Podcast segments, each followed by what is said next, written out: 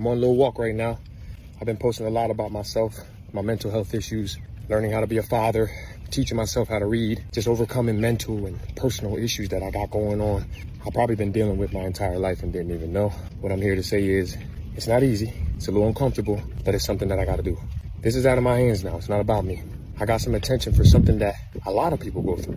And it's up to me right now to make sure that people get heard through my story, not just me getting heard. There's a lot of people who got left behind in this education system. There's kids right now who are going through so much and they're about to start school and they don't even know how to be themselves.